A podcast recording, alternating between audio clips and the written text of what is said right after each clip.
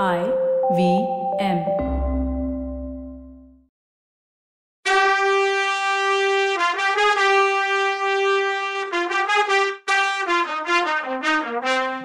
வணக்கங்க. நான் கவிதா பேசுறேன்.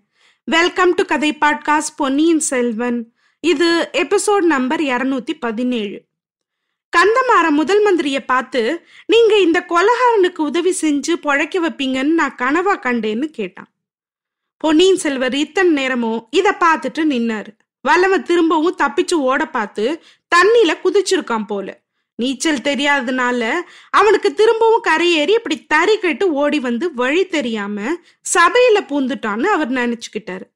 இதனால அவருக்கு வல்லவன் மேல செம கோவம் வந்துச்சு. அது தணியறதுக்கு கொஞ்ச நேரம் ஆச்சு. கந்தமாறன் பேசினதை கேட்டதும் பொன்னியின் செல்வர் கம்பீரமா நடந்து வந்து வந்தியத்தேவன் பக்கத்துல நின்னாரு. அப்பா இவர் என் நண்பர். அதுவும் உயிருக்கு உயிரான நண்பர். இலங்கையிலையும் நடுக்கடல்லையும் என்ன ஆபத்திலேருந்து காப்பாத்தினவர். இவர் உயிர் பழிச்சு வந்தது பத்தி எனக்கு சந்தோஷம். இவர் மேல குத்தம் சொல்றது எம் மேல குத்தம் சுமத்துறதுக்கு சமம் அப்படின்னார். அவரோட குரல்ல இருந்த அதிகார தொனி எல்லாரையும் கொஞ்ச நேரம் அமைதிய வச்சுது. அப்புறம் அந்த அமைதியை கலைச்சவர் முதல் மந்திரி தான் பொன்னியின் செல்வ கொஞ்சம் யோசிச்சு பாருங்க. நீங்க நாளைக்கு சோழ சிம்மாசனம் ஏற போறவர். கந்தமாறனோட வேல் குத்தி இறந்ததா சொல்லப்பட்டவர் எப்படி உயிரோட வந்து குதிச்சிருக்கார்? அவர் மேல குத்தம் என்னவோ சொன்னது சொல்லிட்டாங்க. அதனால உண்மையை விசாரிச்சு பாத்துடுறது நல்லதுன்னு சொன்னார். பார்த்திபனும் உடனே ஆமாயா நீங்க நாளைக்கு சோழ சிம்மாசனம் ஏற போறவர். எப்படிப்பட்ட குத்தவாளி ஆனாலும் தண்டிக்கவோ மன்னிக்கவோ உங்களுக்கு அதிகாரம் உண்டு. ஆனா விசாரணையே வேணான்னு சொல்றது நல்லா இல்ல அது வீண் சந்தேகத்துக்குள்ள வழிவகுக்கும்னு சொன்னான். அப்போ கந்தமாறன் வாயை வச்சுக்கிட்டு சும்மா இல்லாம அத்தோட இளவரசர் இன்னொரு விஷயத்தையும் ஞாபகம் வச்சுக்கணும். தான் சிம்மாசனம் ஏறுறதுக்காக இந்த வல்லவனை அனுப்பி தான் அண்ணனையே கொல்ல சதி பண்ணதா ஒரு வதந்தி பரவிட்டு இருக்கு. அதுக்கு இடம் கொடுத்துட கூடாது இல்லைன்னு சொன்னான். அதை கேட்டவங்க அத்தனை பேரும் வாய் அடைச்சு போயிட்டாங்க. என்ன அசட்டு தைரியம் அவனுக்கு? அதுவும் இளவரசரை சொல்ல அவனுக்கு என்ன தகுதி இருக்கு? சம்போரையரால இதை பொறுத்துக்கவே முடியல. அவர் முன்னாடி வந்து கந்தமாறனை ஓங்கி ஒரு அற அரைஞ்சார். அடே முட்டாளே உன்னால நம்ம வம்சமே நிர்மூலமாயிடும் போலயே.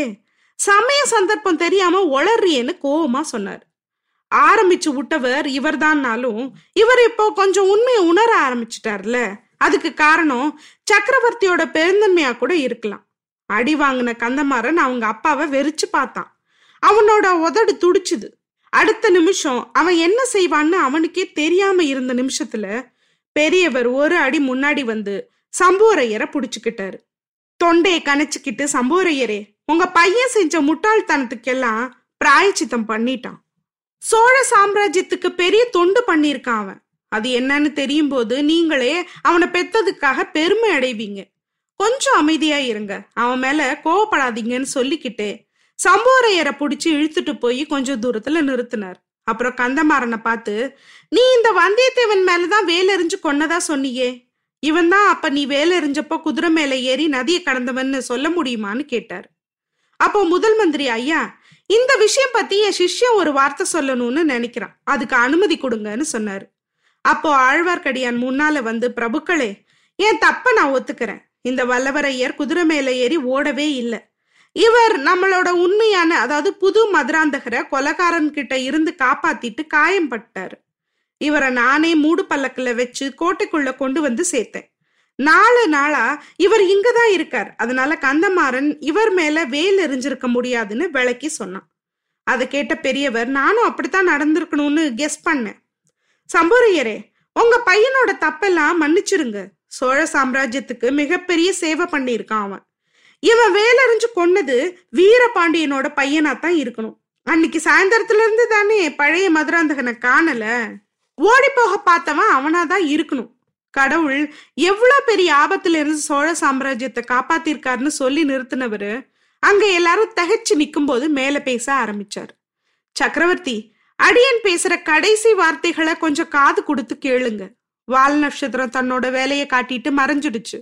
உங்க வீரமகனும் இறந்துட்டாரு. ஆனாலும் உங்க வம்சத்து முன்னோர்களும் ஏன் வம்சத்து பெரியவங்களும் ரத்தம் கொடுத்து ஸ்தாபிச்ச விரிவுபடுத்தின இந்த சோழ சாம்ராஜ்யத்துக்கு நல்ல காலம் இன்னும் இருக்கு. இன்னும் ரொம்ப நாளைக்கு இந்த சாம்ராஜ்யம் நிலைச்சு நிக்க போகுது.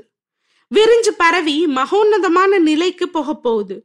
அதனாலேயே கதையில கூட கேட்காத பெரிய விபத்துல இருந்து இந்த சோழ சாம்ராஜ்யமும் வம்சமும் தப்பிச்சுது.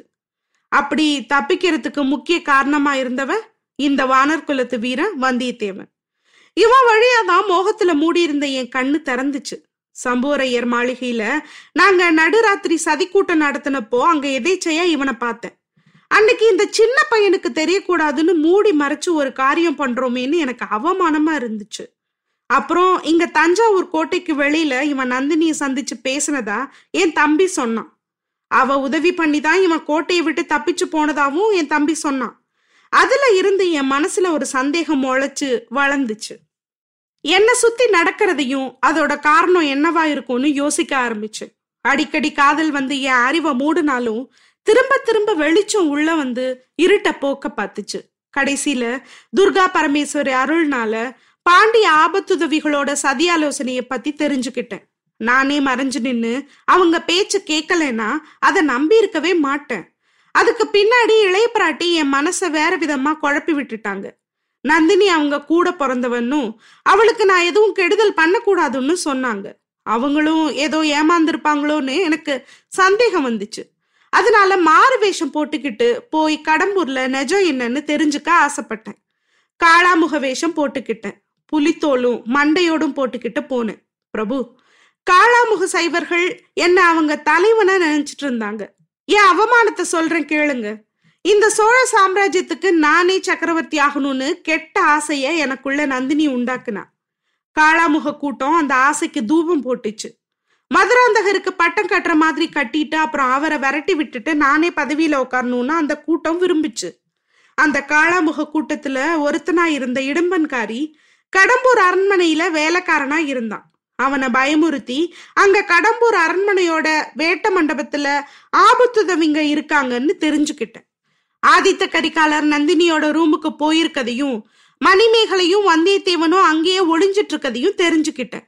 நந்தினியும் ஆதித்த கரிகாலரும் என்ன பேசிக்கிறாங்கன்னு ஒட்டு கேட்டு அவங்க ரெண்டு பேருக்கும் இடையில உள்ள ரகசியத்தை தெரிஞ்சுக்கணும்னு ஆசை வந்து என் உறுதியை கொலைச்சிருச்சு.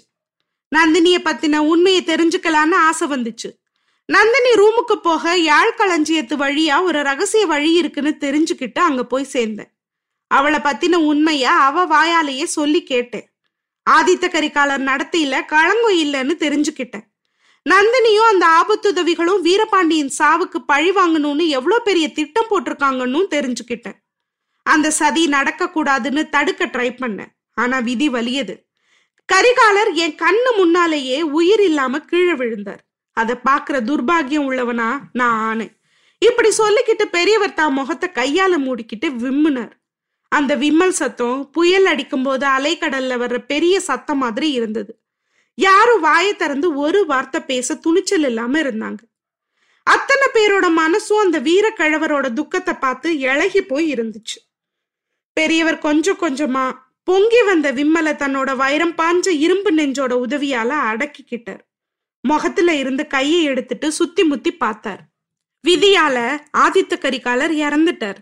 ஆனா துர்கா பரமேஸ்வரி கருணையினால அதே நேரத்துல பெரிய ஆபத்துக்கு ஆளான பொன்னியின் செல்வர் விதியையும் மதியால வெற்றி பெற்று உயிர் தப்பினார்.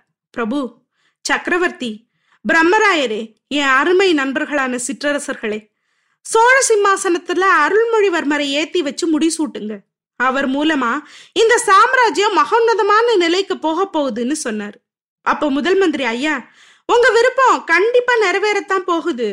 பொன்னியின் செல்வர் தான் அதுக்கு தடையா இருப்பாரோன்னு பயந்தோம். ஆனா நம்ம நாடு பண்ண அதிர்ஷ்டம் அவரே முடிசூட்டிக்க ஓகேன்னு சொல்லிட்டார். ஆனா இன்னும் நீங்க ஆதித்த கரிகாலர் எப்படி இறந்தார்னு சொல்லவே இல்லையேன்னு காரியத்துல கண்ணா இருந்தார். அத பத்தி ஏன் கேக்குறீங்க? கொன்ன கை யாரோடதா இருந்தா என்ன? நிஜமாவே அவரோட மரணம் விதியால தான் நடந்துச்சுன்னு சொன்னாரு அந்த வீரக்கிழவர் நடுநடுங்குன குரல்ல. அது தெரியலனா இதோ இந்த பையன் மேல இருக்க சந்தேகம் தீராதே. கரிகாலர் சாவுக்கு இவனை தண்டிக்கிற மாதிரி ஆயிடும்னு சொன்னார் முதல் மந்திரி. ஆஹா இவன் மேல குத்த சொல்றதா? யார் இவன் மேல குத்த சொல்றதுன்னு கேட்டாரு பெரியவர்.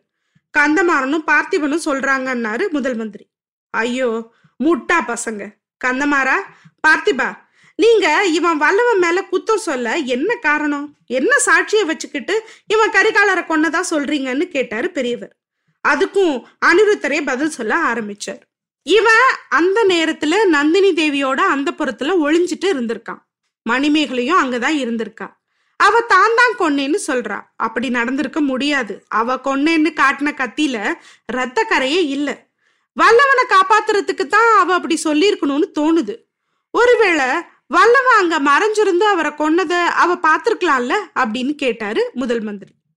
மணிமேகலை கொல்லலைன்னா வல்லவன் மட்டும் எப்படி கொண்டு இருப்பான் எந்த ஆயுதத்தை வச்சு கொண்டு இருப்பான்னு கேட்டாரு பெரியவர். இந்த ஆயுதத்தை வச்சுதான் ரத்தம் தோஞ்சு காஞ்சிருக்க இந்த திருகு கத்திய வச்சுதான்னு பார்த்திபன் நாம ஏற்கனவே பார்த்திருக்க திருகு கத்திய காட்டினான். வல்லவன் ஆதித்த கரிகாலர் உடம்பு தூக்கிட்டு வந்தப்போ எடுத்துட்டு வந்திருந்த திருகு கத்திய பார்த்திபன் எடுத்து பத்திரமா வச்சிருந்தான். அதை இப்போ எடுத்து காட்டினான். பெரியவர் அதை பார்த்துட்டு அதை இப்படி குடுன்னு சொல்லி வாங்கி பார்த்தாரு. அதை நல்லா பார்த்துட்டு இது இடுமன்காரியோட கத்தின்னு முணுமுணுத்தாரு. கந்தமாரா பார்த்திபா நீங்களும் நானும் வல்லவனை மூணு தடவை வலம் வந்து கும்பிடணும். நந்தினியோட மோக வலையில நான் விழுந்த மாதிரியே நீங்களும் விழுந்திருக்கீங்க. ஆனா இவன் ஒருத்தன் தான். அதுல அந்த மாய வலையில சிக்காதவன். இவன் இந்த கத்தியை எரியவும் இல்ல ஆதித்த கரிகாலரை கொல்லவும் இல்லைன்னு சொன்னாரு. எப்படி? அவ்வளோ உறுதியா சொல்றீங்க? அப்படின்னு கேட்டாரு அனிருத்தர். ஆமா உறுதியா தான் சொல்லுவேன். இந்த கத்தியை விட்டெறிஞ்சது யாருனும் கரிகாலரை கொன்னவன் யாருனும் எனக்கு தான் நல்லா தெரியும்னு சொன்னாரு பெரியவர். யார் யாருன்னு பல குரல் சபையில கெட்டுச்சு. ஆமா அத சொல்லிட வேண்டியதுதான். சொல்லலைன்னா உங்க சந்தேகம்லாம் தீராது. எல்லாரும் கேட்டுக்கோங்க. இந்த வல்லவன் யாழ்களஞ்சியத்துல ஒளிஞ்சிட்டு இருந்தான். நான் அது வழியா இறங்கி வந்தேன். இவன் என்னை பார்த்து சத்தம் போட்டுற கூடாதுன்னு தான் இவன் கழுத்த பின்னால இருந்து புடிச்சு நெருக்கினேன். இவன் முழி பிதுங்கி கீழே விழுந்துட்டான். மயக்கமாயிட்டான். அதனால கரிகாலரை யார் கொண்டதுன்னு கூட இவனுக்கு அப்போ தெரிஞ்சிருக்காதுன்னு சொன்னாரு பெரியவர். சரி கொன்னது யாருன்னு கேட்டாரு அனிருத்தர். இந்த திருகு கத்திய இடம்பான்காரி கிட்ட இருந்து நான் தான் வாங்கிட்டு வந்தேன். அதை வீசி எரிஞ்சவனும் நானே தான். இதோ என்னோட வழக்கை தான் வீசிச்சு. சோழ சக்கரவர்த்திகளுக்கு முடிசூட்டின பரம்பரையில வந்த இதே கைதான் கத்தியை எரிஞ்சிச்சு. ஆனா இளவரசர் மேல எரியல. நந்தினி மேல எரிஞ்ச. என்னை ஏமாத்தி மோக வலை பின்னி துரோக படுகுழியில இறக்குன அந்த பிசாச கொன்னுடணும்னு வெறியில எரிஞ்ச. அது குறி தவறி கரிகாலர் மேல பட்டுடுச்சுன்னு சொல்லி நிறுத்தினார். ஐயோ ஆஹான்னு பல குரல் எழுந்துச்சு அங்க. நூறு வருஷ காலமா பழுவூர் வம்சம் சோழத்துக்கு செஞ்சிருக்க சேவைக்கு களங்க உண்டு பண்ணிட்டேன். அதை எப்படி தீத்துக்க போறேனோ தெரியலன்னாரு பெரியவர் உருக்கமா. நான் அந்த களங்கத்தை போக்குறேன்னு கத்திய உருவிக்கிட்டு சின்ன பழுவேட்டரையர்ங்கிற மகாவீரர் எந்திரிச்சு பெரியவர்கிட்ட வந்தார். மெய் சிலிர்க்குது. என்ன ஒரு வீர பரம்பரை? என்ன வீர கிழவர்கள் ரெண்டு பேரும்? சின்னவரே நீர் ஒரு தர்ம வீரர் ஐயா. ஆனா அண்ணனை வெட்டி கொன்னு போட்டுருவாரோ? ஐயோ என்ன நடக்குதுன்னு அடுத்த எபிசோட்ல பார்க்கலாம். அது வரைக்கும் நன்றி வணக்கம்.